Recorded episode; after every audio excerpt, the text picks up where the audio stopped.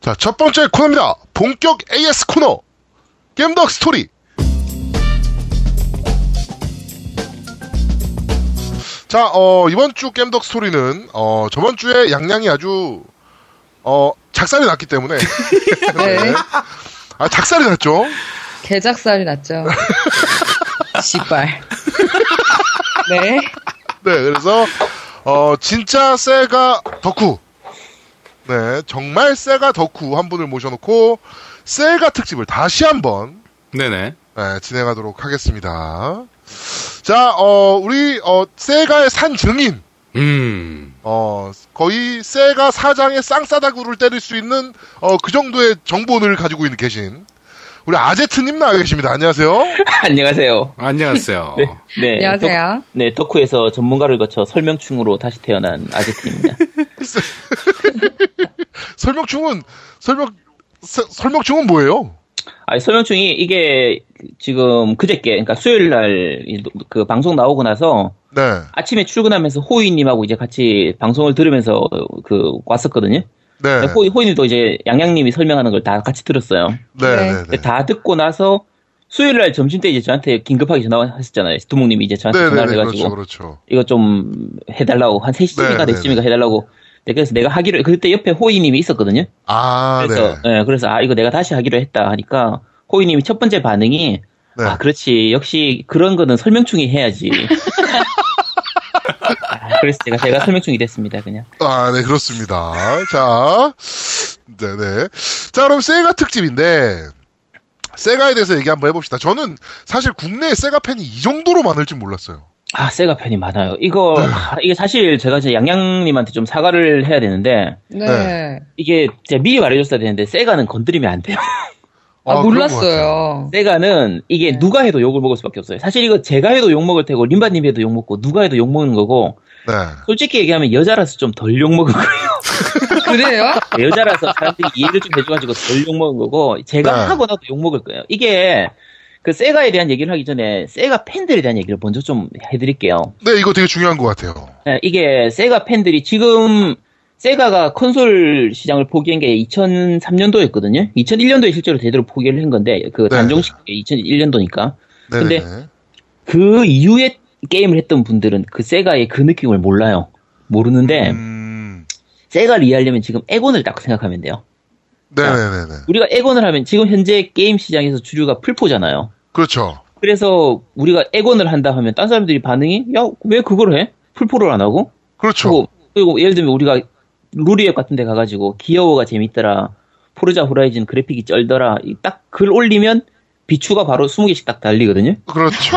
그러니까 그런 식의 그러니까 지금 이게 에곤이 사실 에곤 자체가 문제가 아닌데 네. 풀포에 너무 눌려가지고 이 유저들조차도 길을 못 쓰는 좀 그런 분위기가 있단 말이에요. 음, 네네, 그렇죠. 근데 세가는 83년부터 2001년까지 거의 20년간을 그렇게 당해온 거예요. 아. 그러니까 이제 세가 아. 팬들이 지금 에곤 같은 이런 우리 에곤 팬들 이- 사실 이 방송 들으시는 분들 중에서는 에곤을 좋아하는 분들이 많으니까 네, 좀 많은 편이죠. 네 에곤 팬으로서 좀 그 느끼는 그 어, 이제 억압과 그 소름 같은 거를 네. 20, 년 동안 느껴온 분들이에요. 세- 지금 세가 팬들은. 세네, 그럼. 야, 그러면 그래서- 20년 후에 어? 누가 에곤 에곤을 합시다. 어? 에곤을 누가 얘기한 거야? 20년 후에? 20년 후에 뭐 에곤 특집 할 때 이제 양양님이 나와가지고 한 번 하고 나면 또 한 번 뒤집어지겠다. 아, 예. 네. 그래서 세가를 좀 이해하려면 세가 팬들도 좀 약간 알기는 해야 돼요. 그래서 뭐 근데 그 부분이 아마 30대 나이로 따지면 20대 분들은 잘 모르실 테고요. 네. 30대 중후반쯤 되는 분들 중에서 세가를 좋아했던 분들은 좀 지금 에곤 팬들이 느끼는 그런 느낌을 계속 좀 받아왔기 때문에 아마 잘 이해하실 수 있을 거예요. 그럼 네네네. 아우, 저도 이번에 처음 알았어요. 세가 팬이. 그러니까, 뭐, 세가가 2등이었잖아요. 항상. 콘솔 시장에서도 그렇고. 그쵸, 항상 2등. 예, 예. 뭐, 2등. 아케이드 시장에서도 사실은 마찬가지였고. 네. 예, 그래가지고, 아, 뭐, 우리나라에서 그렇게 팬이 많겠어? 라는 생각을 사실은 살짝 했던 건 사실이에요. 아, 근데, 와, 저 이번에 특집하고 팟빵에 리플 폭발하는 거 보고, 그러니까요. 저 아, 살짝 무섭더라고. 이렇게 폭발한 적이 없었죠? 그렇죠. 예. 오히려 2등이라서 더 그런 거예요. 아. 그러니까 차라리 3등이나 꼴찌는 그냥 뭐 그- 넘어가는데 네. 계속 2등만 하니까 네. 나름대로 괜찮은 게임기고 나름대로 괜찮은 게임들인데 이제 그쵸, 제대로 취급을 못 받고 제대로 인정을 못 받는 그런 부분들이 있다 보니까 더 억울한 네. 거죠. 아, 이거는 제아드목이 기획을 잘못했어. 그렇게 중요한 걸 알았어야지. 어? 그러니까요. 아, 이건 제 실수입니다. 네, 제가 어, 양양이 잘못 팟빵에도 안 하면 글을- 없어. 양양은 어, 요- 제가- 열심히 한 게 잘못이지. 팟빵에도 글을 남기고 저희 밴드에도 글을 남겼지만 제가 기획을 조금 안일하게 했던 부분이 좀 있어요. 일단 그래서 음. 그러니까 저는 그거예요. 그러니까 야 이 세가 팬이 뭐, 아유 뭐 그렇게 많겠어라는 생각을 좀 하면서 자 제가 이제 그래서 기획을 좀 잘못한 부분이 확실하게 좀 있습니다. 그래가지고 그 부분에 대해서는 다시 한번 우리 어 세가 팬분들한테 다시 한번 죄송하다는 말씀을 일단 좀 드리고 세가에 대해서 한번 계속 얘기를 한번 해보죠. 일단 세가의 스타트는 어떻게 시작된 겁니까? 이게 세가를 그- 지난주에 그 양양님이 어느 정도 설명을 했으니까 그 네. 빠진 부분들만 제가 좀 채워서 설명을 드릴게요. 네네네. 세가가 처음 시작부터 한다고 하면 40년대에 있었던 미국 회사예요. 이야. 그러니까 세가가 지- 우리가 지금 알고 있는 일본 회사로 된 거는 83년도부터고요. 아. 그 앞에는 시작은 원래 미국 회사였어요. 아, 원래 미국 회사예요? 예, 그 부분이 나중에 좀 되게 중요한 부분이 되는데 네. 보통 일본 게임 회사들 같은 경우에 일본에서 성공하고 나면 미국으로 진출하는 이런 식이었는데 네네네. 세가는 처음부터 SOA라고 붙었는데 이제 세가 오버 아메리카라고 해서 미국 지사가 아예, 아예 처음부터 있었어요. 아, 그게 이제 아, 그러네요. 하와이에 있었네요. 네 처음이 처음부터 있었거든요. 그러니까 네. 원래 세가라는 회사 처음 시작이 있어 지난주에 얘기했- 얘기했던 것처럼 서비스 게임즈라고 하는 회사였는데 네. 이게 1940년에 설립이 돼서 그 주크 박스라든지 뭐 슬롯 머신, 핀볼 우리가 생각하는 지금 게임이 아니라 좀 이제 네네네네. 보통 우리 영화 같은 거에서 보면은 술집이라든지 뭐 휴게실 같은 데서 바 같은 느낌. 네, 바 같은 데 놔두는 네. 뭐 주크 박스나 슬롯 머신, 뭐 핀볼 이런 것들을 만들던 회사였거든요. 네네네. 근데 이제 이제 그 전쟁 중이었으니까 2차 대전 중이었으니까 그 시기 때 주로 군을 상대로 납품을 하던 음, 군납업체였군요. 네, 군납으로 많이 했었고 특히 이제 일본이나 일본에 주둔했던 이제 주일 미군이라든지 요런 쪽 중심으로 하고 나중에 전쟁이 끝나고 나면서는 일본에 남아가지고 그런 사업들을 계속 했었어요. 아. 그런 사업을 계속 하다가 이제 중간에 예를 들면 뭐 잠수함 이제 거치형 게임으로서 이제 잠수함 시뮬레이터인 뭐 페리스코프라고 잠 잠망경이라는 게임이 있었거든요. 네네네네네. 네, 그런 게 이제 좀 히트를 치기도 했고 했는데 그거는 다 이제 우리가 지금 생각하는 비디오 게임이 아니라 이런 거치형 이 기계형 게임이 네, 기계식 게임. 오락실, 오락실에 있는. 네네 그런 식 게임들이었었고요. 그리고 이제 83년도에 그 아타리 쇼크가 왔었거든요. 그쵸. 83년도에 아타리 쇼크가 오면서 중간에 이제 아, 이- 여기서 잠깐, 여기서 아타리 네. 쇼크를 잠깐 얘기하고 넘어가자면, 모르시는 분들이 있을 수 있으니까. 아타리 쇼크는 그, 아타리에서 발매한 그, 저 ET라는 게임. 그때 당시에 이제, 어, 게임기보다 게임을 더 많이 찍은. 네. 네, 그런 병신 같은 짓을 하면서 아타리가 무너지는 사태가 벌어졌죠. 네, 그게 뭐 정확하게 말하면 이제 정말 쓸데없는 게임. 그 당시에는 이제 지금처럼 게임에 대한 정보가 미리 나오질 않았으니까 네네네. 진짜 광고만 한참 하고 뭐 유명한 판권들만 사가지고 쓰레기 자체, 그러니까 게임 자체는 쓰레기처럼 만들어 가지고 그걸로 돈 네네네네. 벌려고 했던 그런 게 너무 많다 보니까 그런 잡다한 게임들이 너무 재고로 남, 넘치게 되는 그런 게 이제 아타리 쇼크였는데 그러면서 게임 산업 자체가 무너졌었거든요. 그렇죠. 네. 그리고 이제 그렇게 되면서 그 이제 세가의 모기업이 걸프 앤 웨스턴사라는 그 다른 회사가 있었는데 이 회사가 일본의 CSK에다가 세가를 넘기게 돼요. 세가의 지분을 넘기면서 그때부터 이제 세가가 일본 기업이 되는 거예요. 아. CSK가 뭐예요? SK 네? 그룹인가? 아, CSK요. 네. CSK는 나중에 더 나올 텐데 이게 오카와 이사오라고 하는 회장 회장이 이제 만든 본인이 설립한 회사인데 IT 기업이라고 생각하면 돼요. 소프트웨어 이런 거 만드는 회사고 음. 어. 당시에 어, 의외네. 소프트웨어 만드는 회사가 세가를 인수한 거예요, 그럼?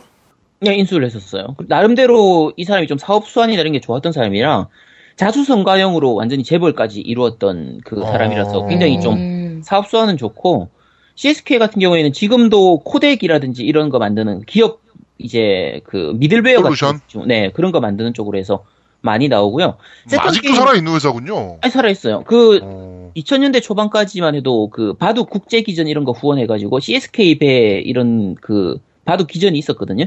네네네. 지금은 아마 없어졌을 거예요. 그래서 뭐 한국, 중국, 일본 삼국 저- 이렇게 대전하는 방식으로 해서 바둑 기전 같은 거 있었고 어. 그 사운드나 동영상 코덱 중에서 ADX라든지 소프덱 이런 거 게임 하다 보면 가끔 볼 수가 있어요. 네, 네. 아, 네네네. ADX.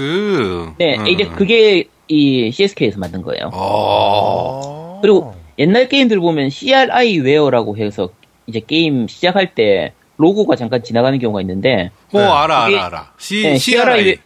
네, CRI 웨어가 뭐냐면 CSK Research Institute라고 해서 그 CSK 종합연구소의 약자가 CRI예요. 이야. 그래서 CRI 웨어라는 그 코덱 그게 나왔었거든요. 그래서 네네네. 그런 것들은 게임 하다 보면 모르게 나도 모르게 많이 보게 될 거예요. 음, 나본것 같아요. MRI는 네, 뭐지, 그러면? 아, MRI는 병원에서 찍는 그거는 거구나. 병원에 쓰는 거.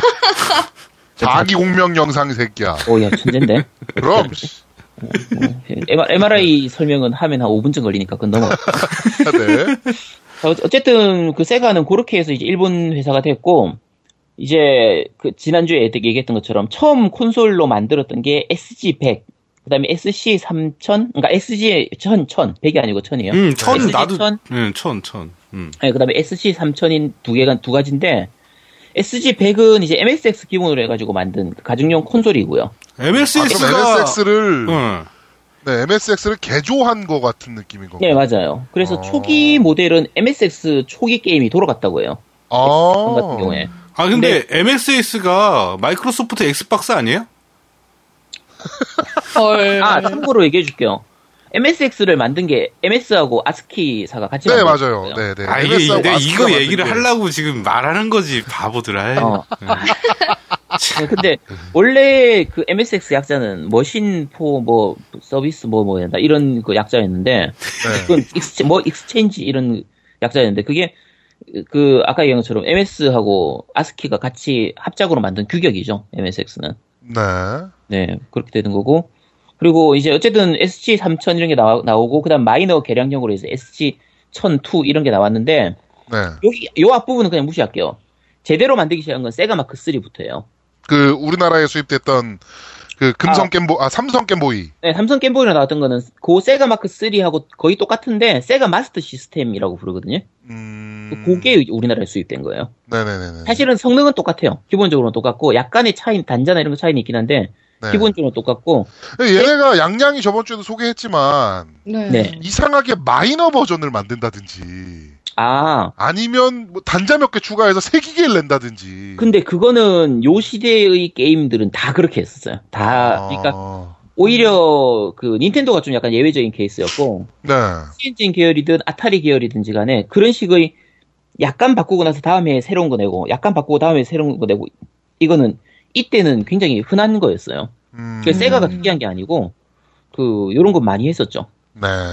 했었고, 그리고 일단은 그 세가 마스터 시스템, 그러니까 지금 일단은 편의상 세가 마크 3라고 할게요. 네.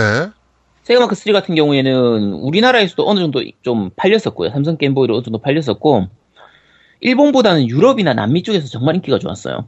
음, 그래서 그 심지어는 세가 남미 쪽에서는 스트리트 파이터나 스트리트 파이터 2 있잖아요. 네. 스트리트 파이터 2나 버추얼 파이터도 이거 용으로 나왔을 정도예요. 음, 어. 맞아, 맞아, 8비트 맞아. 게임인데도 네, 네. 나왔을 정도로 굉장히 좀 오래 그랬었고, 그 세가마크 3 같은 경우에는 성능은 페미컴보다 더 좋았어요. 어.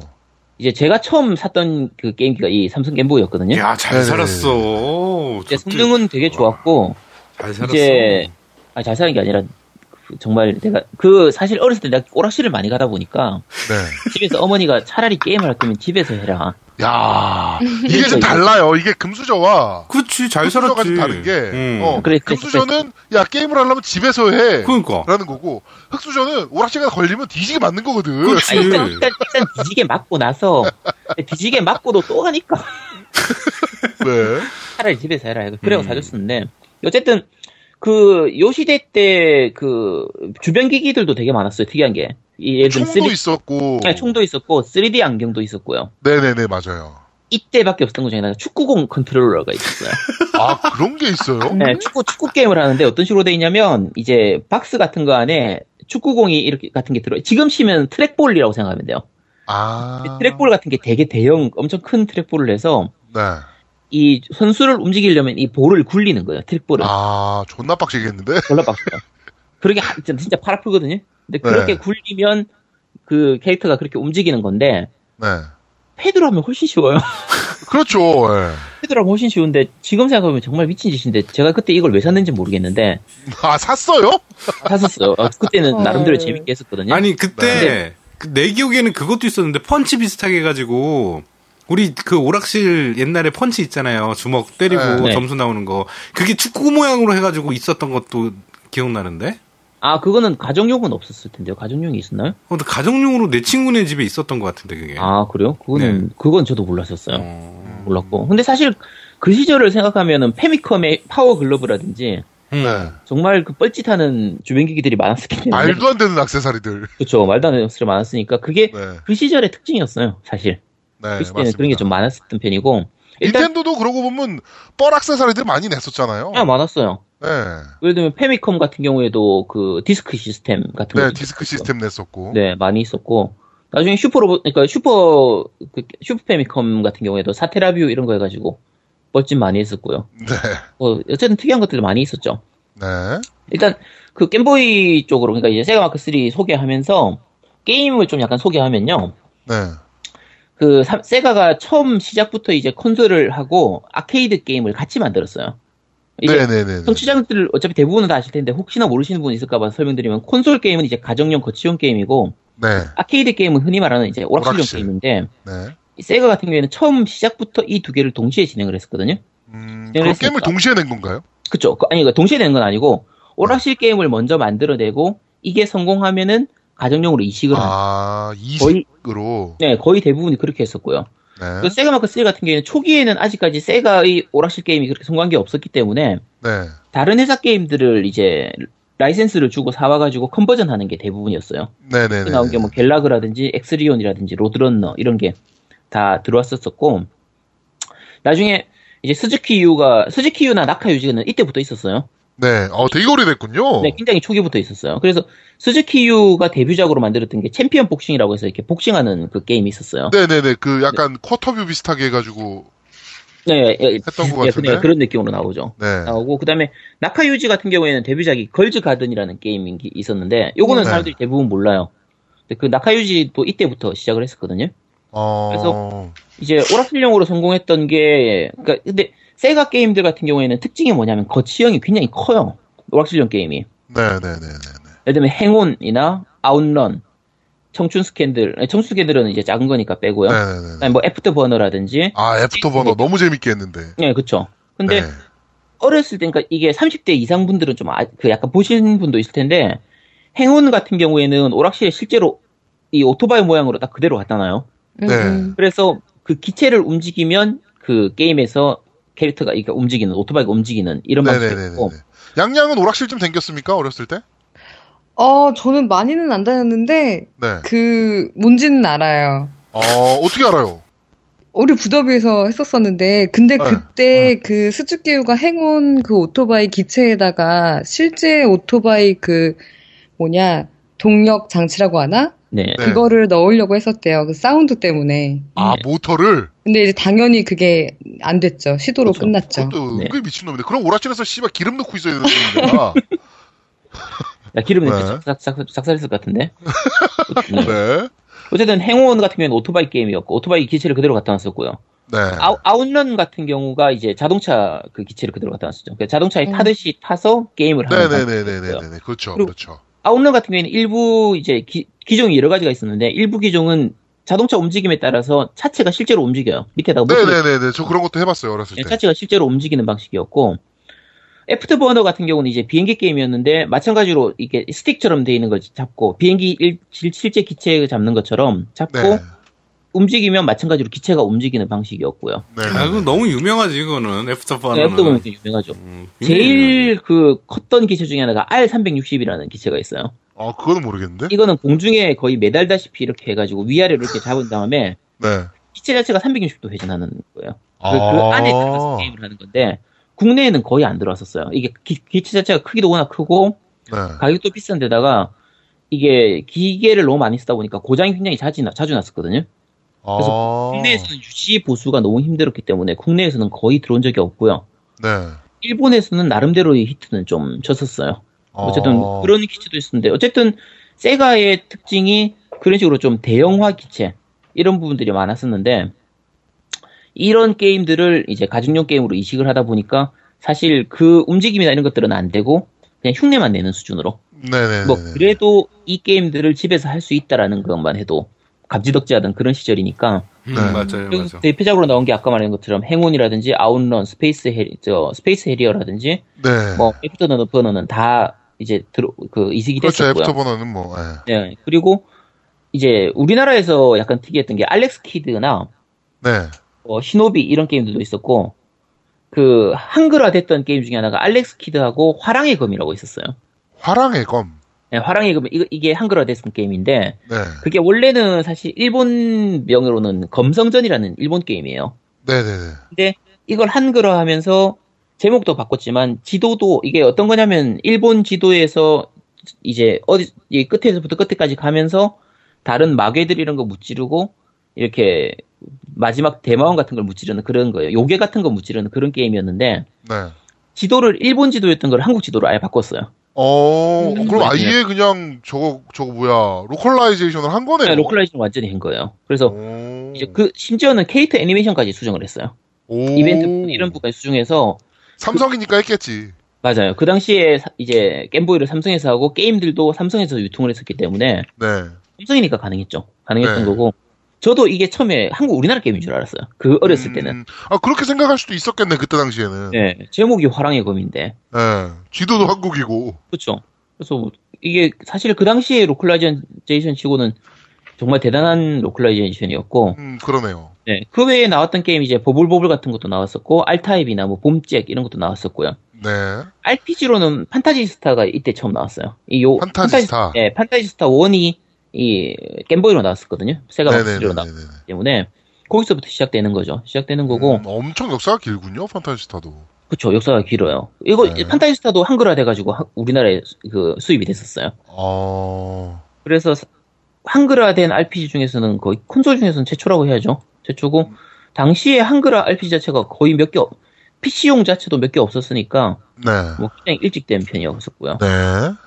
그리고 일단은 어쨌든 나름대로 대표작들은 좀 많이 있었고 어느 정도의 성공은 좀 했었기 때문에 네. 얘기한 것처럼 이제 유럽이라든지 남미 쪽에서는 뭐 굉장히 히- 인기가 좋았었고 네. 그 메가드라이브가 이제, 이제 메가드라이브 좀 넘어갈게요. 네네네네. 88년도에 이제 메가드라이브를 발매를 하는데 메가드라이브 발매할 때 메가드라이브에서 어댑터를 끼우면 아까 이 세가 마크 3 게임을 할 수 있는 그 하위 호환이 가능했어요. 오. 그거 자체가 이제 북미라든지 유럽이라든지 남미에서는 먹혔었던 부분이 있거든요. 네네네네. 그래서 메가드라이브 같은 경우에는 그 메가드라이브 판매량이 전 세계 판매량이 3천만 대예요. 어, 꽤 많이 팔렸네요. 그때 당시에. 팔렸어요? 슈퍼 패미컴이 완전히 성공했다고 생각하는데 슈퍼 패미컴이 5천만 대거든요. 네. 아, 그럼 별 차이 안 났네? 2천만 대 그러면은- 차이면? 네, 많이 차이가 안 나요. 그러니까 우리- 아까 이야기처럼 세가가 항상 2등이었지만 네.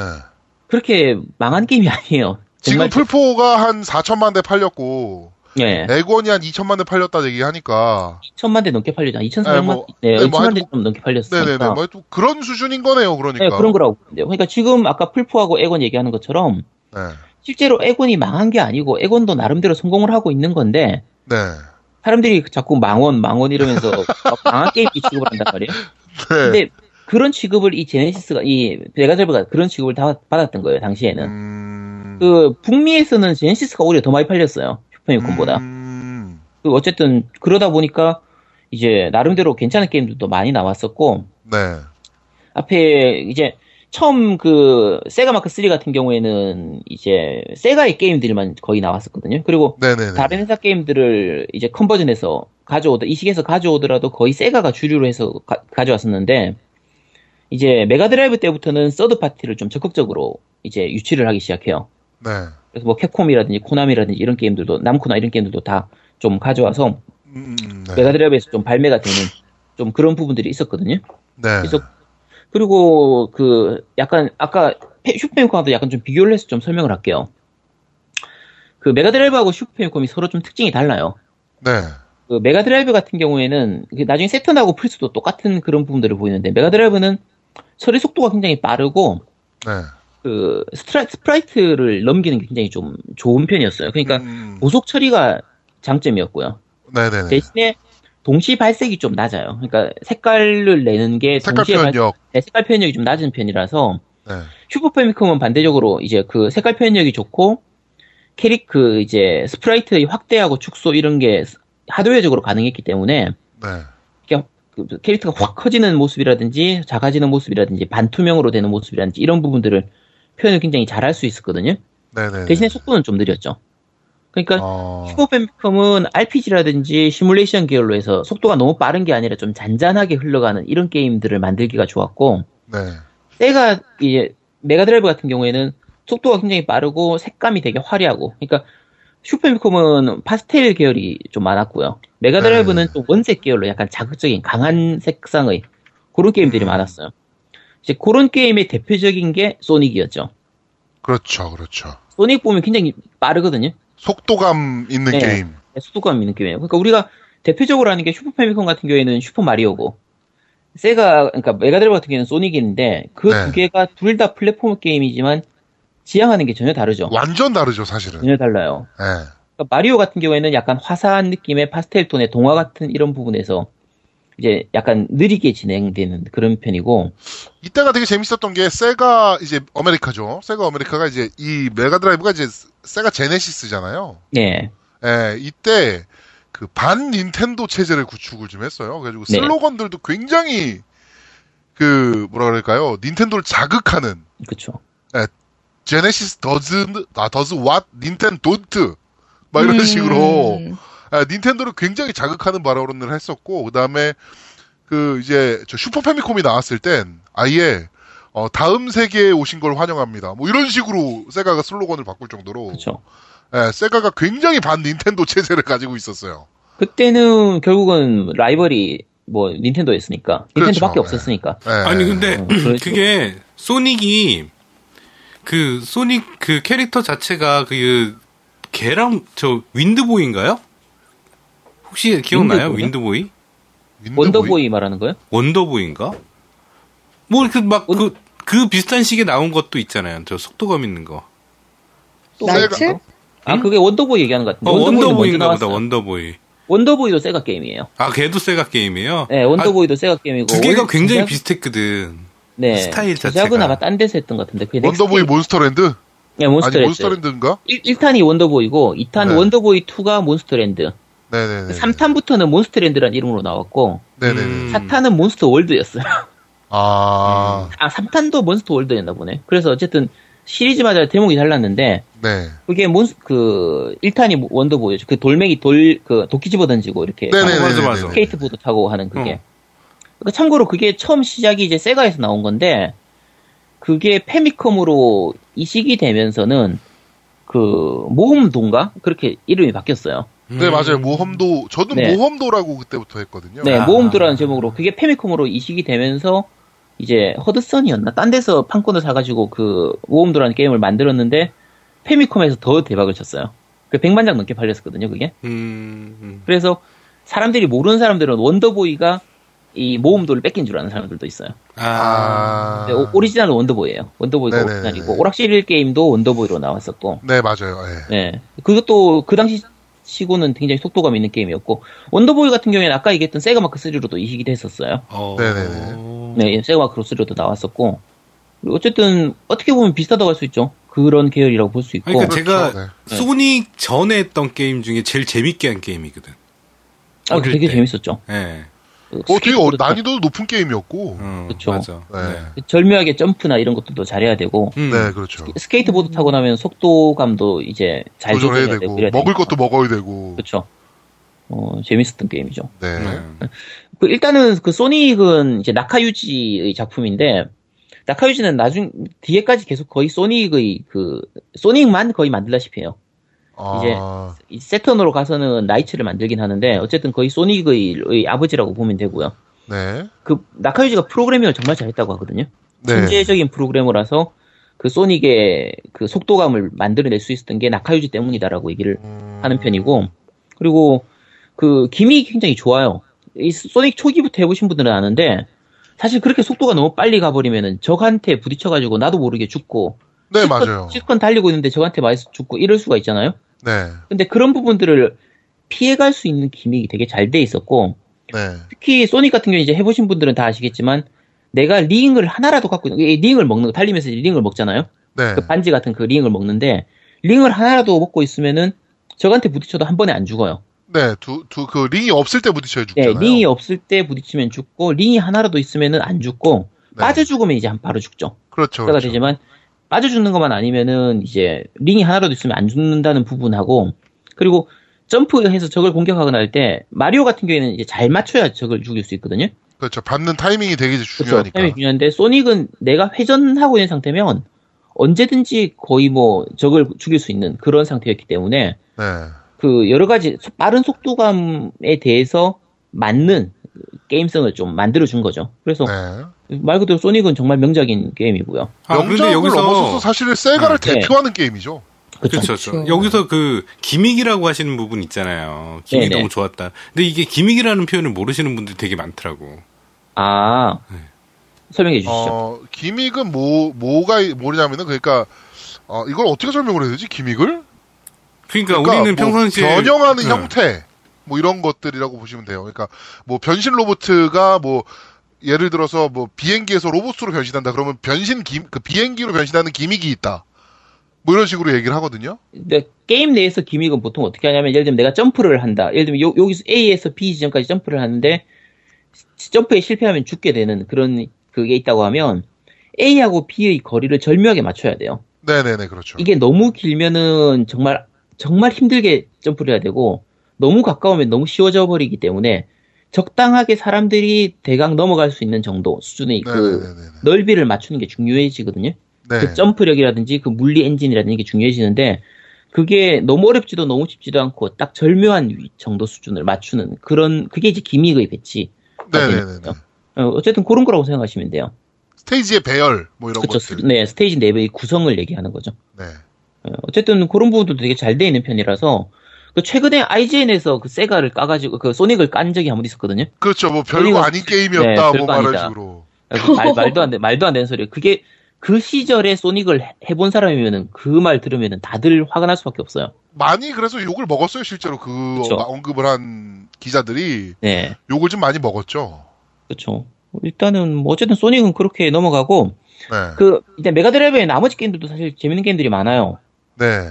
일단 뭐 썬더포스, 타츠진, 중장기병, 그 다음에 남코에서 나온 스플래터 하우스 이런 게임들은 이제 타사에서 나왔던 게임들이고 네. 세가에서 그대로 만들었던 게임이 아까 그 세가 마크 같은 경우에는 이제 RPG나 시뮬레이션 장르가 좀 약한 편이었는데 네. 패미컴 같은 경우는 드래곤 퀘스트라든지 파이널 판타지 이런 게임들이 있는데 소, 그 세가는 그런 게 없었으니까 네. 이런 거를 메꿔줬던 가장 큰 두 개가 랑그리사하고 샤이닝 포스예요. 아, 랑그리사. 랑그리사. 네, 네. 명작이죠, 명작. 네, 랑그리사가 이제 메사이어에서 만든 건데 네. 시뮬레이션 RPG에서는 정말 명작이죠. 정말 잘 네, 만들었던 그렇죠. 게임이거든요. 네. 이제 그리고 샤이닝 포스 같은 경우에는 이제 RPG 시뮬레이션 RPG하고도 RPG 좀 섞인 부분이 있긴 한데 네네. 전- 일단은 RPG에 가깝기 때문에 어쨌든 샤이닝 포스 같은 경우에도 있었고 이게 다 재밌었어요. 정말 잘 만든 게임이었거든요. 네, 맞습니다. 그리고 일반 액션 게임들 기준으로 하면 시노비라든지 아까 마찬가지로 오락실용에서 오락실용으로 만들었던 세가 게임들을 이식해온 게 골든 엑스, 황금도끼. 골든엑스. 네, 황금도끼, 음. 수왕기, 네. 수왕. 에일리언 스톰, 에일리언 스톰. 그렇죠. 그다음에 뭐 보난자 브라더스, 아, 보난자 브라더스도 재밌는데. 네 그런 게임들이 있었고 뭐 아까 캡콤이 이식했던 것 중에서는 캡콤 게임들 중에서 이식했던 게 뭐 스트라이더 비룡이라든지 네. 뭐 대마계촌, 전장의 늑대 야. 마계촌은 진짜 참고로 수왕기는 저는 엔딩 보고 되게 충격을 받았었어요. 아 에 그게 씨발 영화 촬영이었다니. 그렇죠. 마지막에 네. 끝나죠. 네. 나그 얘기하면 스포인데. 아이 씨발 수왕기인데. 자, 뭐 어쨌든 근데 지금 얘기했던 액션 게임들 같은 경우에는 그 특히 캡콤의 이식작들 같은 경우에는 이 나카유지 아까 얘기했던 소닉의 그 프로그래머 있잖아요. 네. 저 나카유지 너무 좋아해요. 네, 나카유지의 프로그래밍이 정말 절묘해서 네. 대부분의 게임들이 슈퍼패미컴보다 더 훨씬 나았어요. 음. 그러니까 이 메가드라이브 게임하고 슈퍼패미컴을 비교했을 때 똑같은 게임이 이식을 해오면 그 기기 성능을 생각을 하면은 메가드라이브가 떨어지는 부분들도 좀 있긴 했는데 네. 이 나카유지의 프로그램이 절묘한 부분들이 있어가지고 네. 그 메가드라이브 쪽이 좀 더 이제 이식이 잘 되는 편이 좀 많았죠. 어, 기기에 약간의 허접한 구멍을 프로그래밍으로 메꿔버리는군요. 네, 메꿔버리는 거예요. 그래서 네. 그런 부분들이 좀 있었고요. 양양님은 비슷하네. 나카유지 어떤 음. 부분을 좋아하시는 거예요? 아니, 이 사람 인생도 진짜 대박이고, 그리고 네. 그 나카유지가 프로그래밍을 독학으로 배웠다고 해요. 네. 아, 네, 그러니까 고등학생 때부터 이걸 이제 계속 공부를 해서 또 뭐 게임 porting 같은 걸로 알바도 하고 막 이랬었는데, 야. 그래서- 음. 예, 그래서 세가 초반에 들어가서 신입사원일 때는 메인 프로그래머로 점점 인정을 받게 되다가 나중에는 기획에도 참여해서 이제 엄청 활약을 보이게 되죠. 어, 그쵸. 네. 엄청 음. 활약을 보이게 된 건가요? 아니면 엄청 활약을 한 건가요? 활약을 한 거죠. 네. 그래서 하라고 실제 천재 프로그래머들이 대부분 독학인 경우가 많죠. 맞죠. 네. 존카, 존 카맥도 그렇고. 존 카맥이 대표적으로 네. 네, 천재 프로그래머인데 네. 독학으로 배운. 존카맥도 그 어렸을 때 해킹하다가 깜빵 한번 갔다 오고 그랬던 걸로 기억하는데. 네, 어쨌든 어렸을 때부터 천재였어요. 보통 천재들이 해킹하다 깜빵 한 번씩 가죠. 그쵸, 그런 경우가 네, 많죠. 스티브 나- 잡스도 그랬고. 네, 나카유지는 안 갔다 왔던 거 아니야. 네, 어쨌든 뭐 그런 그런 좀 부분들이 있었고 그거 외에도 이제 명작들이 많아요. 무사 알레스트라든지 뭐 소서리언, 슈퍼 대전략 이런 게임도 있었고, 아 슈퍼 대전략. 네, 네, 네, 네. 그 대전략 시리즈 중에 하나죠. 네. 그다음에 신창세기 라그나센티라고 게임도 있었고요. 네. 그리고 이때 그 세가가 팔콤하고 그러니까 이스를 만들었던 팔콤하고 같이 합작을 해가지고 세가 팔콤이라는 회사를 차렸었어요. 합작 회사를 아, 차려가지고 합작 회사. 네 그래서 이스라든지 이제 드래곤 슬레이어 영웅전설 네. 뭐 이런 게임들이 세가 그 이제 메가드라이브로 나왔었거든요.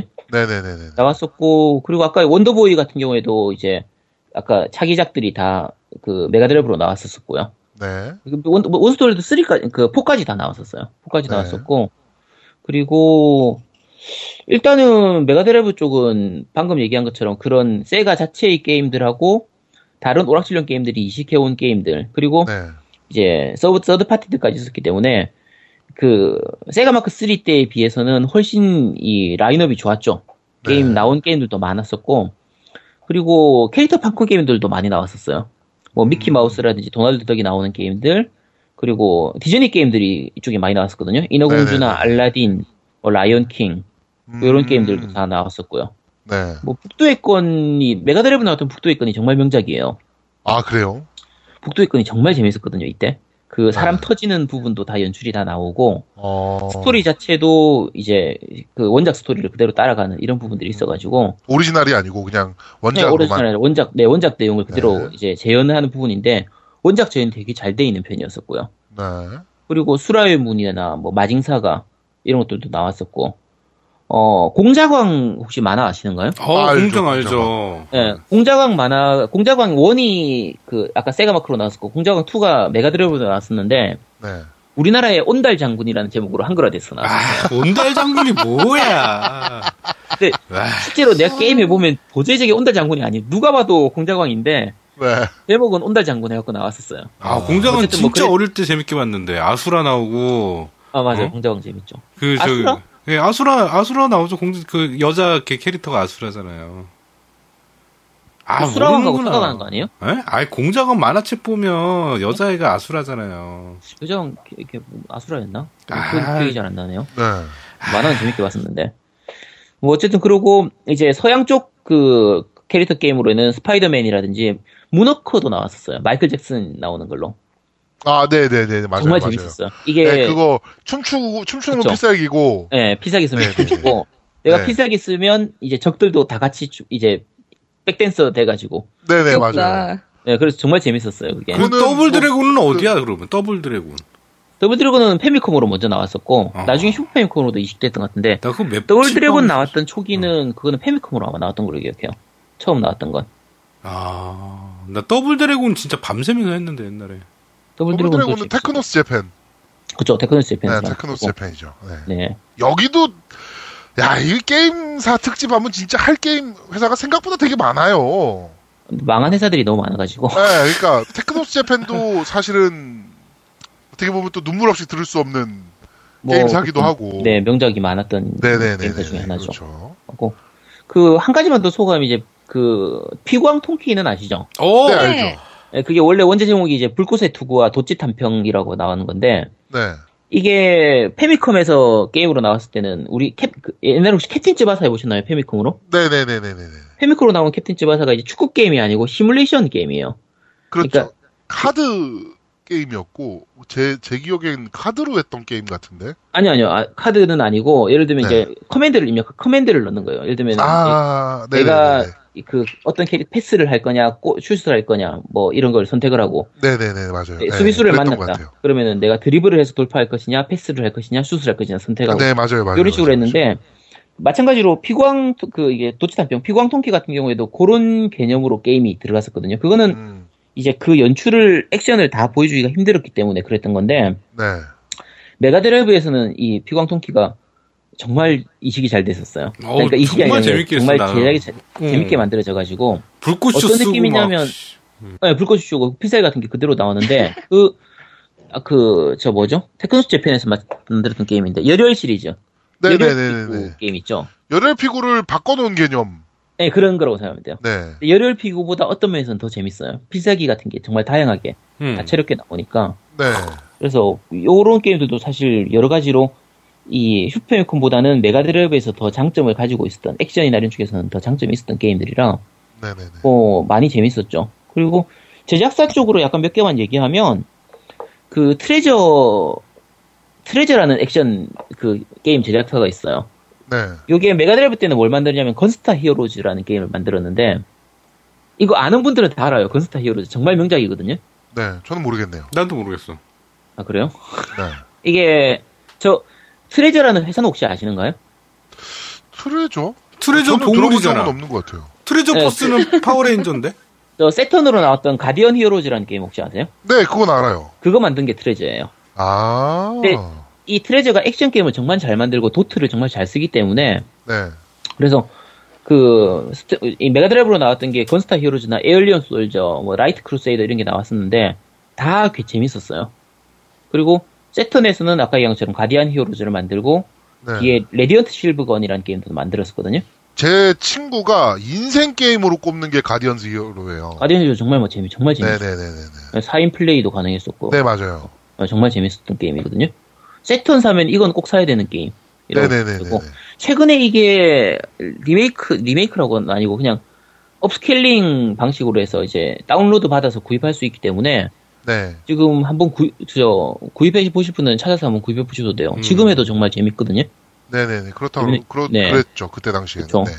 그리고 이제 에인션트라는 제작사에서 만든 게 스토리 오브 도어라는 게임이 있었어요. 네. 요것도 한글화가 됐었어요. 이게 오, 좀 젤다의 느낌 같은 느낌으로 네. 이제 비슷한 그런 건데 캐릭터도 되게 크고 칼이나 이런 거 쓰고 뭐 게- 마찬가지로 젤다의 전설 같은 시스템이라고 생각하시면 돼요. 그때 당시에도 한글화는 많이 됐었네요. 생각보다. 그게 삼성전자에서 했기 때문에 생각보다는 한글화가 좀 됐었어요. 괜찮 뭐 아주 많은 건 아니고 지금처럼 이렇게 많이 되진 않았어도. 뭐 어느 정도는 좀 됐었죠.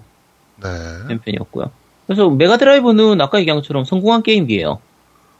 전 세계적으로 네네네. 수천만 대나 팔았으니까 그쵸. 뭐 성공한 게임기였고 이제 다만 문제가 하나가 있었던 게 일본보다는 이 북미나 남 유럽 쪽에서 더 성공을 많이 했어요. 네. 이제 이게 다음 세턴으로 넘어갈 때 문제가 되는데 그거 나중에 세턴 갈 때 다시 말씀을 좀 드릴게요. 네.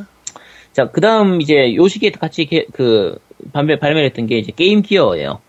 이 휴대용 게임이거든요. 음, 음. 우리나라에도 발매했지 않았나요? 네, 미니 겜보인가 뭐 그런 식으로 발매했을 거예요. 핸디 게임보이. 핸디 겜보인가요? 네, 네. 뭐 그렇게 발매를 했을 거예요. 근데 그게 90년도에 나왔었는데 그 성능은 정말 좋아요. 네.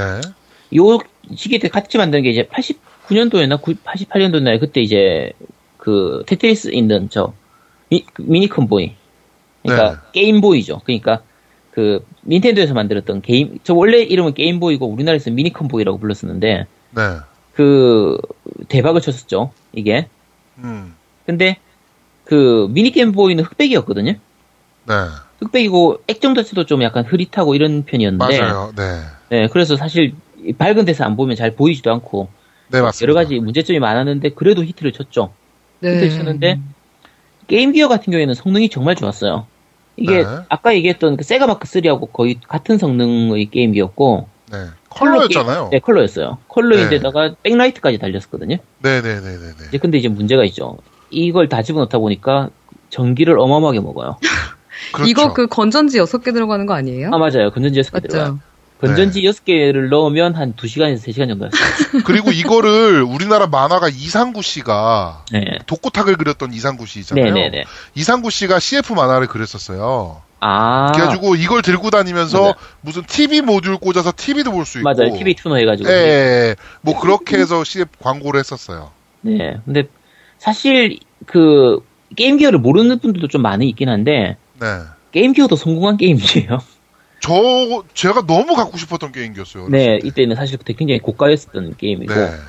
처음 나올 때 거의 한 3만 엔 가까이 정도로 가격을 기억하는데 네. 근데 게임기어도 전 세계적으로 천만 대가 팔렸어요. 어, 엄청 팔렸네요.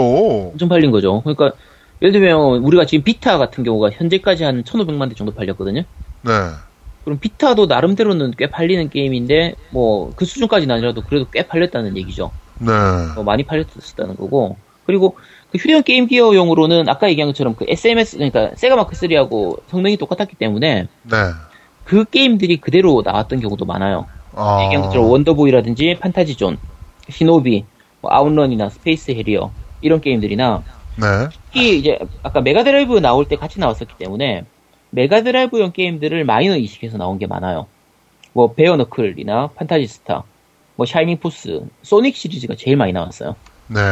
그래서 이런 게임들도 많이 나왔었는데 우리나라에서는 얘기한 것처럼 고가기도 하고 많이 판매되진 않았기 때문에 좀 잘 많이는 모르긴 하죠. 근데 뭐 이쪽 게임들 이제 독자적인 게임들은 거의 없으니까 왜냐면 다그 대부분의 이식 게- 마이너 이식해서 가져온 게임이거든요. 독자적인 네. 게임 없으니까 간단한 거 한 두 개만 얘기하면 샤이닝 포스 같은 경우에 외전이 여기로 나왔어요. 네네, 맞아요. 샤이닝포스 1, 2는 메가드라이브로 나오고 3는 세턴으로 나왔었는데 이 외전이 총 3편이 나왔거든요. 1, 2, 3편이 네. 나왔는데 이제 그 3편이 이 게임기어로 나왔었고요. 네, 맞아요. 이 중에 특히 이제 1편하고 2편은 나중에 메가 CD에서 합본으로 다시 발매를 했었는데 아, 3편인 파이널 컴플리트 같은 경우에는 이 게임 기어용으로만 지금 즐길 수 있어요. 다른 게임은 네네네. 이식도 안 됐었고 음, 그래서 그냥 샤이닝 포스 팬들 중에서는 이걸 찾는 경우도 좀 가끔 있어요. 지금도 구하시는 분들이 있더라고요. 꽤 있어요. 네. 네. 지금도 시간 지나고 나서 다시 한번 그걸 구해보고 싶은데 네네네. 구하기가 힘들죠, 사실. 저도 사실 샤이닝 포스 외전 때문에 이걸 사고 싶었었거든요. 네, 네. 정말 재밌었고요. 소닉 같은 경우에도 시리즈가 많이 나왔어요. 소닉 1, 2, 소닉 테일즈, 소닉 드리프트, 뭐 테일스 어드벤처, G소닉 이런 식으로 해서 그 아까 얘기한 것처럼 유럽이나 남미 쪽 이런 쪽에서 많이 그 게임기 자체가 많이 팔렸었기 때문에 네. 그쪽 취향에 맞는 게임들이 많이 나왔었죠. 네네네. 그리고 사실 아까 천만 대 팔렸다고 했는데 그 닌텐도에서 게임보이가 성공하고 나서 다른 회사들이 이 휴대용 게임기를 많이 내놨었거든요. 네, 맞아요. 대부분 다 망했어요. 그러니까 그렇죠. 네. 예를 들면 아타리에서 만들었던 아타리 링스라고 게임기가 있었어요. 네. 얘는 89년도에 나왔는데 게임보이와 같이 나왔는데 그 컬러 액정인데 지금 얘기한 게임기하고 거의 똑같은 단점들이 있어요. 전기 엄청 음. 잡아먹고 네.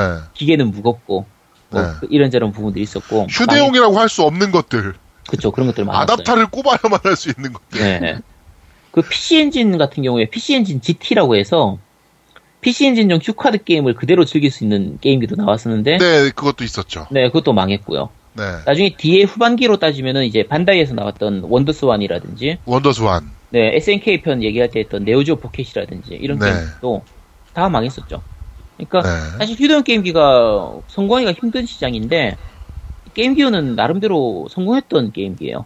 네. 성공했던 게임기고 자 그럼 일단 일단 그 게임기어 얘기는 여기까지만 하고요. 네. 그 메가드라이브 쪽 얘기를 조금만 더 해볼게요. 네. 메가드라이브는 확장성이 되게 좋았어요. 아까 어느 정도 메가드라이브가 성공했다고 했는데 그 뒤에 이제 메가드라이브의 그 이제 액세서리라고 할 수 있는 메가 모뎀이라든지 네. 메가 마우스 이런 식으로 해서 마우스나 메가 마우스. 게 있었어요. 그리고 메가 앤서라고 해서 그 폰뱅킹 시스템도 가능했어요. 그 시절에. 근데 도대체 누가 게임기를 가지고 그 폰뱅킹 하고 앉아 있겠냐는. 그, 그 시절엔 이런 게임, 이런 주변 기기들이 많이 있었거든요. 네네네네. 있었고, 그리고 메가드라이브의 약간 다른 변종기기라고 할 수 있는 게, 그 메가제트라고 해서 일본 JAL하고 협력을 해가지고 비행기 기내용으로 만들었던 그 기계가 있어요. 아. 요거는 사실 기- 본체만 있고 그 네. 비행기 내에 있는 액정을 이용해서 이렇게 쓸 수 있도록 돼 있는 거라서 그렇게 그 큰 반향이 없었는데 네. 요 뒤에 나온 게 노마드라는 게임기가 있어요. 이게 어. 뭐냐면 액정 화면하고 배터리를 그대로 달아가지고 진짜 메가드라이브를 휴대용으로 들고 다닐 수 있도록 만든 거예요. 어. 메가드라이브 자체를 휴대용 게임기로 해서 들고 다닐 수 있도록 만들었던 거라 미친 짓이군요.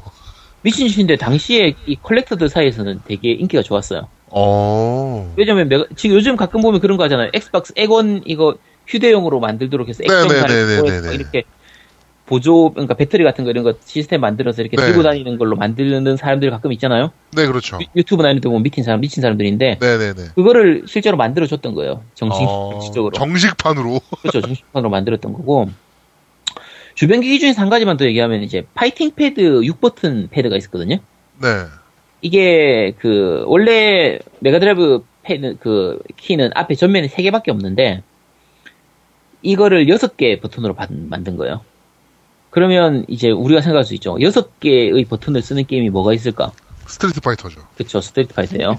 그래서 캡콤 게임들을 하기 위한 가장 좋은 패드가 요 패드였거든요.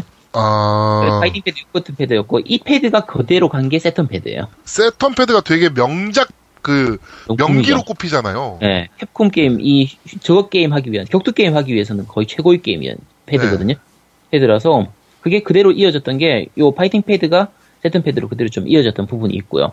네. 지난주에 얘기했던 것 중에서 이제 이름만 들어봤다고 하는 메가 CD. 네. 메가 CD가 그 지금 메가드라이브에다가 결합시키는 형태예요. 음. 결합시키는 형태로 해서 이제 나와서 두 개를 동시에 켜야 되고 이런 단- 단점들이 있긴 한데 네. 그 시절에는 다 그랬어요.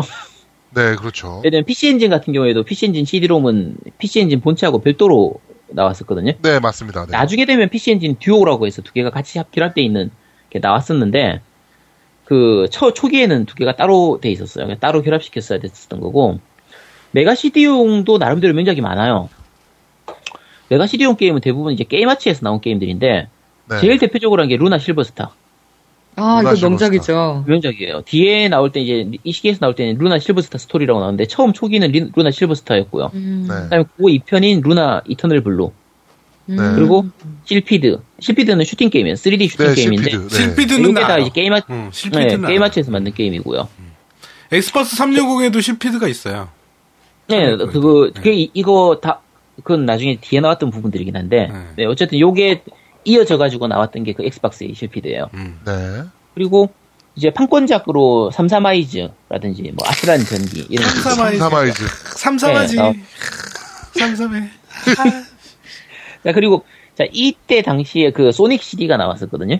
메가 네. CD용으로 해서 소닉 CD가 나왔었는데, 요게 이제 메탈 소닉이 처음 나왔던 작품이라서, 그, 나름대로 히- 좀 임팩트가 있는 작품이에요. 잘, 만- 정말 명작이에요. 그리고 소닉 시리즈 중에서도 손꼽힐 만큼 잘 만든 게임이거든요. 네. 그리고 그, 이 당시에 메가 CD 같은 게 이제 CD 자체가 고용량이니까, 그 전에는 카트리지 방식이라서 용량이 제한이 있었는데, 네. CD가 고용량이었기 때문에 이제 애니메이션 같은 걸 많이 집어넣어요. 게임 내에서 이제 오프닝이라든지 엔딩이라든지 중간이라든지 이렇게 아, 그걸 애니메이션으로. 네, 애니메이션 부분을 많이 집어넣어요. 그래서 네. 소닉 CD도 오프닝에 아마 애니메이션이 들어갔던 걸로 기억해요. 그래서 음. 꽤잘 만든 그게 있었거든요. 있었고 그리고 그 이제 아까 얘기한 좀 애니메이션을 많이 집어넣을 수 있다 보니까 고용량이다 보니까 그 특징적인 게 interactive movie라는, movie라는 장르의 게임들이 나와요. D의 식탁. 아, D의 식탁은 약, 뒤에 나온 건데, D의 식탁은 나중에 3DO로 나왔다가 세턴으로 이식되고요. 네, 맞아요. 탁도 얘기를- 3D로 했었어요. 네, D의 식탁도 좀 이따 다시 얘기를 좀 할게요, 그러면. 네. 그, 메가 CD 같은 경우에 interactive movie가 어떤 거냐면, 애니메이션 보다가 중간에 영상에 맞춰가지고, 뭐, 위 버튼, 아래 버튼, 왼쪽 버튼, 오른쪽 버튼, 이걸 버튼을 중간에 눌러서, 제대로 누르면, 게임이 정상적으로 스토리가 진행되고, 그래, 실패하면- 가도부어 같은 거잖아, 가도부어 같이. 바로 그거죠. QTE예요. 그치. 네. QTE를 그러니까 quick time 이벤트를 계속 모아놓은 게임이라고 보면 돼요. 네네네. 제일 대표적인 게 이제 용의 굴이죠.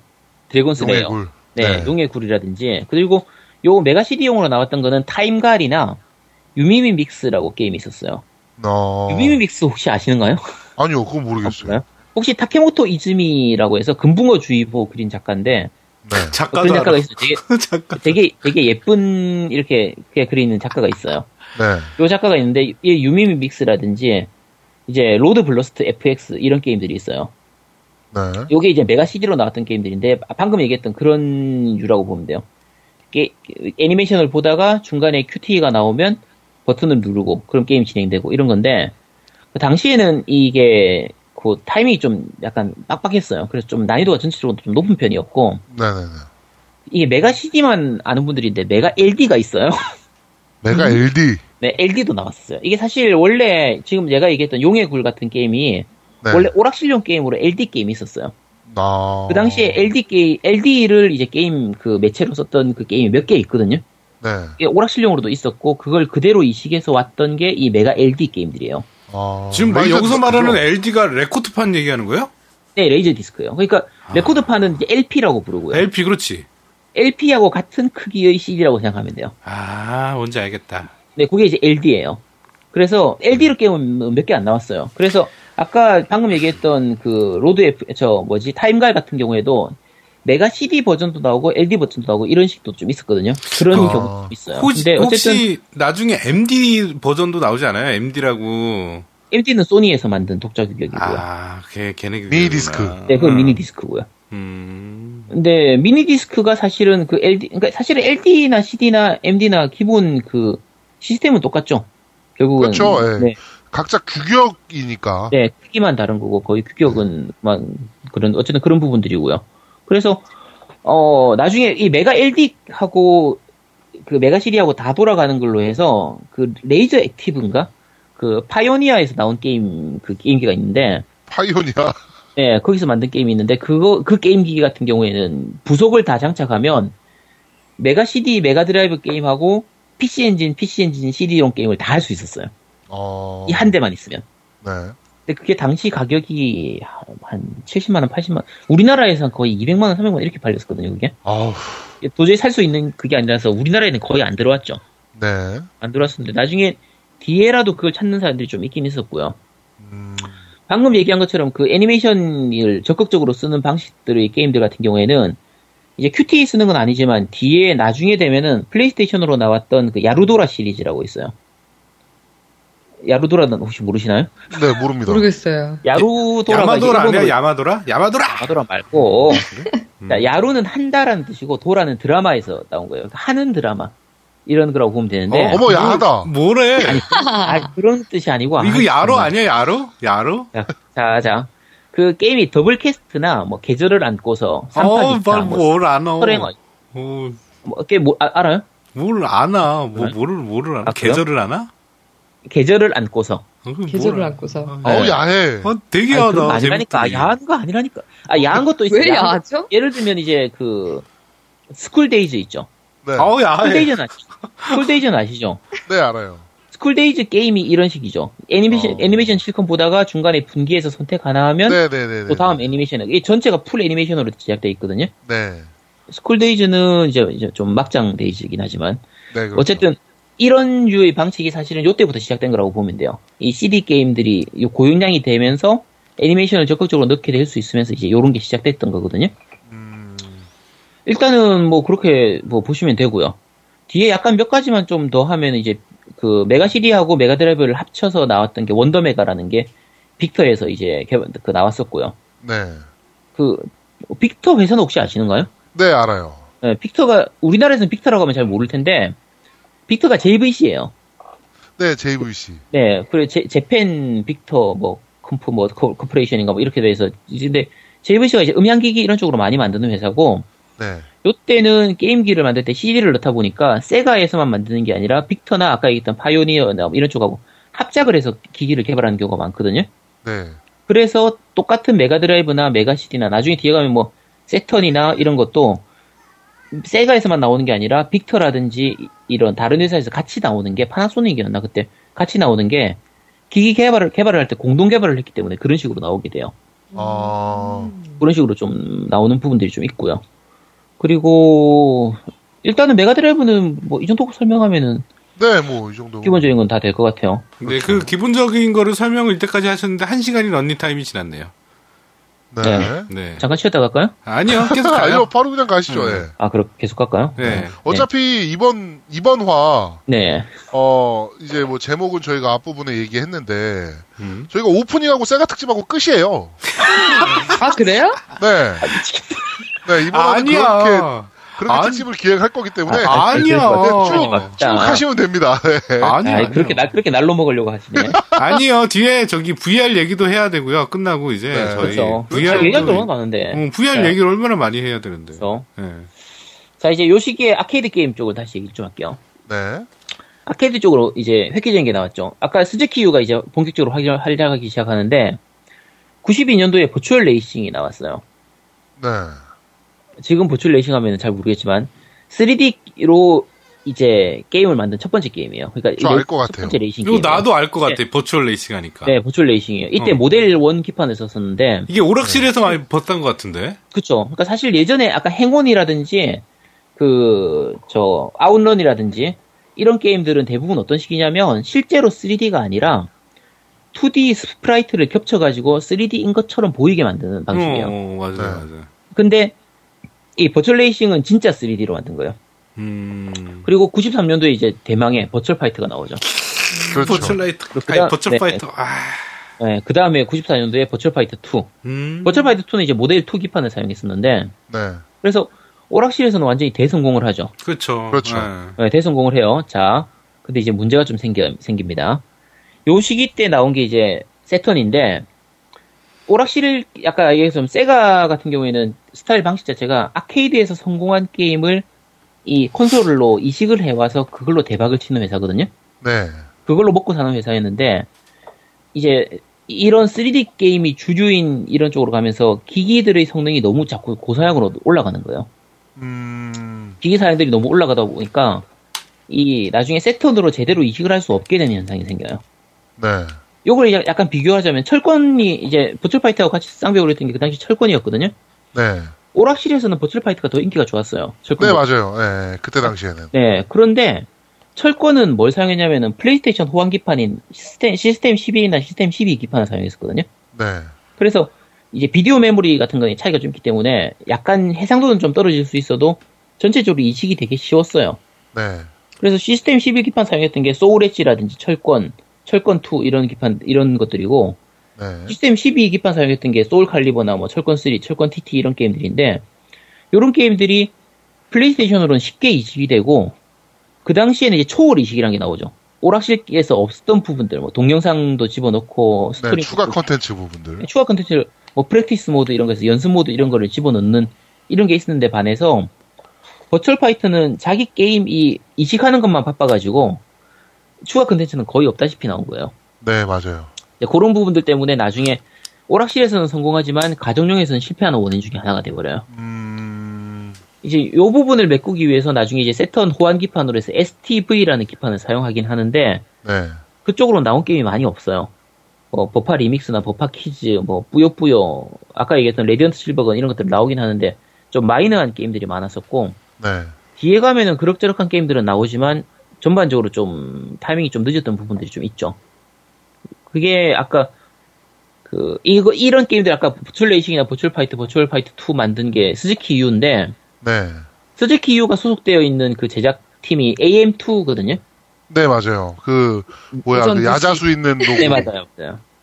그러니까 그, 그 시절에 오락실 간 사람들 중에서 세가 게임 하는 사람들은 이 마크는 항상 보게 되죠. AM2, 그렇죠. AM2, AM2. 그게 세가 같은 경우에 그 팀 구성을 AM1, AM2, AM, 그러니까 AM1, 2, 3, 4, 5, 6, 7, 8, 9, 10, 11 이런 식으로 이름을 붙여서 만드는데 그 중에 이제 가장 컸던 게 이제 AM2거든요.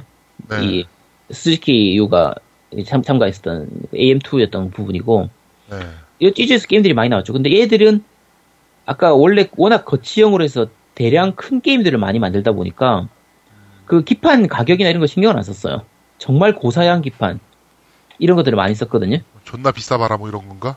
어, 그렇죠. 그러니까 세가 2였, 그러니까 저 버추어 파이터 2였나 3였나 그쪽에선 그 맥키드 마틴인가요? 그 비행기 만드는 회사 있죠. 록히드 마틴이요. 록히드 마틴, 록히드 마틴. 네. 거기 기판 갖다 쓰고 그랬어요.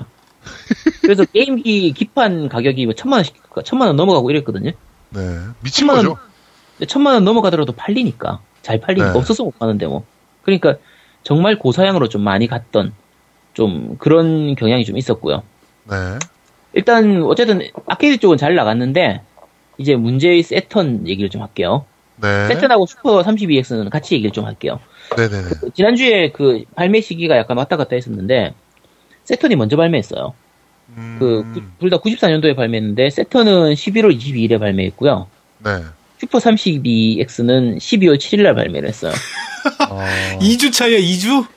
예, 말도 안 되는 이- 진짜 미친 짓인데 야. 이렇게 될 수밖에 없었던 것 중에 하나가 뭐냐면 그 다음에 이제 플레이스테이션이 발매가 되니까 네. 이게 이때 12월 달에 플레이스테이션이 아마 발매됐을 거예요. 그러니까 세턴 그 메가드라이브 입장에서는 그러니까 이 세가 입장에서는 세턴을 조금이라도 빨리 발매를 했어야 돼요. 그래서 아. 최대한 앞당겨서 발매를 했던 거고 슈퍼 32X 같은 경우에는 여러 가지 기기적인 문제 때문에 자꾸 늦춰졌어요. 발매 연기, 발매 연기, 발매 연기, 발매 연기를 하다가 마지막에 발매된 게 결국은 12월이 돼서 발매됐기 때문에 네. 너무 늦어져 버렸거든요. 자, 그런데 그러면 슈퍼 32X를 왜 발매를 했냐면 그렇지. 음. 유럽이나 아까 남미 쪽에서는 메가드라이브가 엄청 인기가 좋다고 했잖아요. 그래서 이 인기가 좋은 메가드라이브를 발전시켜 가는 게 목적이었어요. 아. 북미나 남미 쪽에서는. 네. 근데 일본에서는 그게 그다지 인기가 있던 것도 아니고 그러니까 물론 어느 정도 히트 성공은 했지만 네. 그리고 지금 플레이스테이션이나 이런 거하고 맞붙어야 되기 때문에 빨리 차세대기를 내놨어야 되는 거예요. 음, 자, 그럼 아까 처음 얘기했죠. 소니, 그러니까 소- 다른 회사들, 다른 게임들은 회사들은 다르지만 세가 같은 경우에는 처음부터 미국하고 일본에서 동시에 시작을 하다 보니까 네. 뭔가를 할 때 일본만 보고 할 수가 없었던 거예요. 그렇죠. 양쪽을 같이 보고 해야 돼요. 근데 여기서 엇박자가 생긴 거예요. 아, 그럼 이제 슈퍼 32X를 좀 먼저 마- 얘기를 할게요. 네. 슈퍼 32X 같은 경우에 이제 메가드라이브의 위에다가 이제 카트리지 꽂는 데다 꽂아가지고 add-on으로 사용하는 방식이었거든요. 네. 게다가 슈퍼 32X 용으로 CD 게임들도 나왔어요. 그러면은 어떻게 되냐면 메가 CD까지 합체를 시켜야 돼요. 네.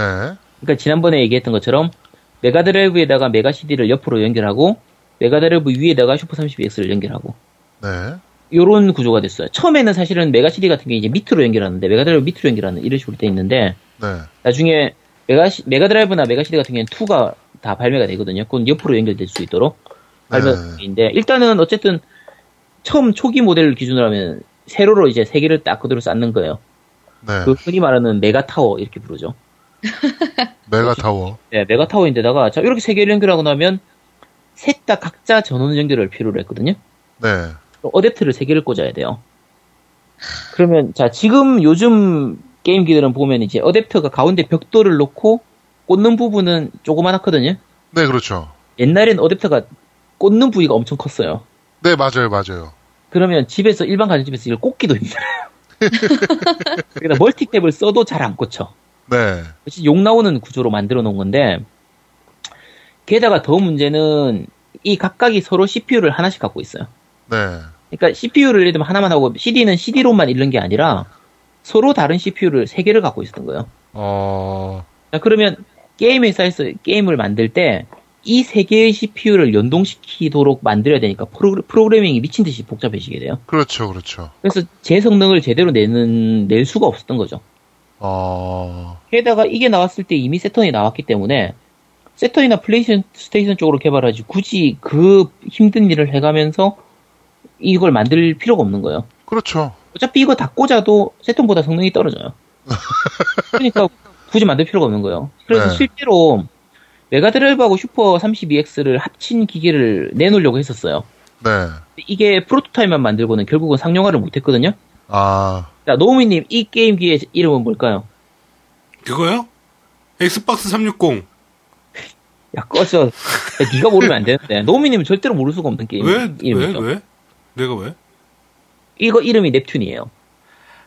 아. 환상의 게임이에요. 그, 그 이게 게임기. 지금 나오는 그 넵튠 게임이 나온 이유가 이, 그, 이- 얘 때문이에요. 야. 그래서 주인공이 넵튠인 이유도 이것 때문에 넵튠이에요. 아, 아, 그러면 넵튠 제작사가 저거야? 저기 세가 아류 아류야? 어? 아니죠. 그쪽은 컴파일 쪽에서. 응. 컴파일 하트잖아. 네, 네, 컴파일, 컴파일. 컴파일 하트가 세가하고 그 연계가 되게 좋아요. 그래서 컴파일 하트 아. 쪽에서 뿌요뿌요도 그렇고 마도물어 이런 것도 그렇고 새턴 쪽으로 굉장히 그러니까 세가 쪽으로 굉장히 게임을 많이 제작을 했었어요. 아 그렇구나. 그, 네, 그 뿌리가 세가 쪽에서 약간 이렇게 나온 부분들이 있어가지고 세가의 서드 파티로 컸었기 때문에 네. 이 뒤에 나중에 사장이 뻘짓하다가 망해버리긴 했지만 네. 예, 어쨌든 뭐 그래서 결국은 슈퍼 32X는 그냥 그러다가 그냥 없어져 버렸고요. 야 넵튠 네. 만들었어야지 그러면. 아. 그 전화 넵튠- 킬때 네프 네프 그런다며. 네, 아 그럼 되겠네. 음. 아, 그러네. 네. 대한민국 최고의 게임 방송 딴지 라디오 겜덕 비상에 광고하세요. 02-771-7707로 전화해 내선 번호 1번을 눌러주세요. 이메일 문의도 받습니다. 딴지점 마스터 골뱅이 gmail.com으로 보내주세요. 구매력 쩌는 매니아들이 가득합니다.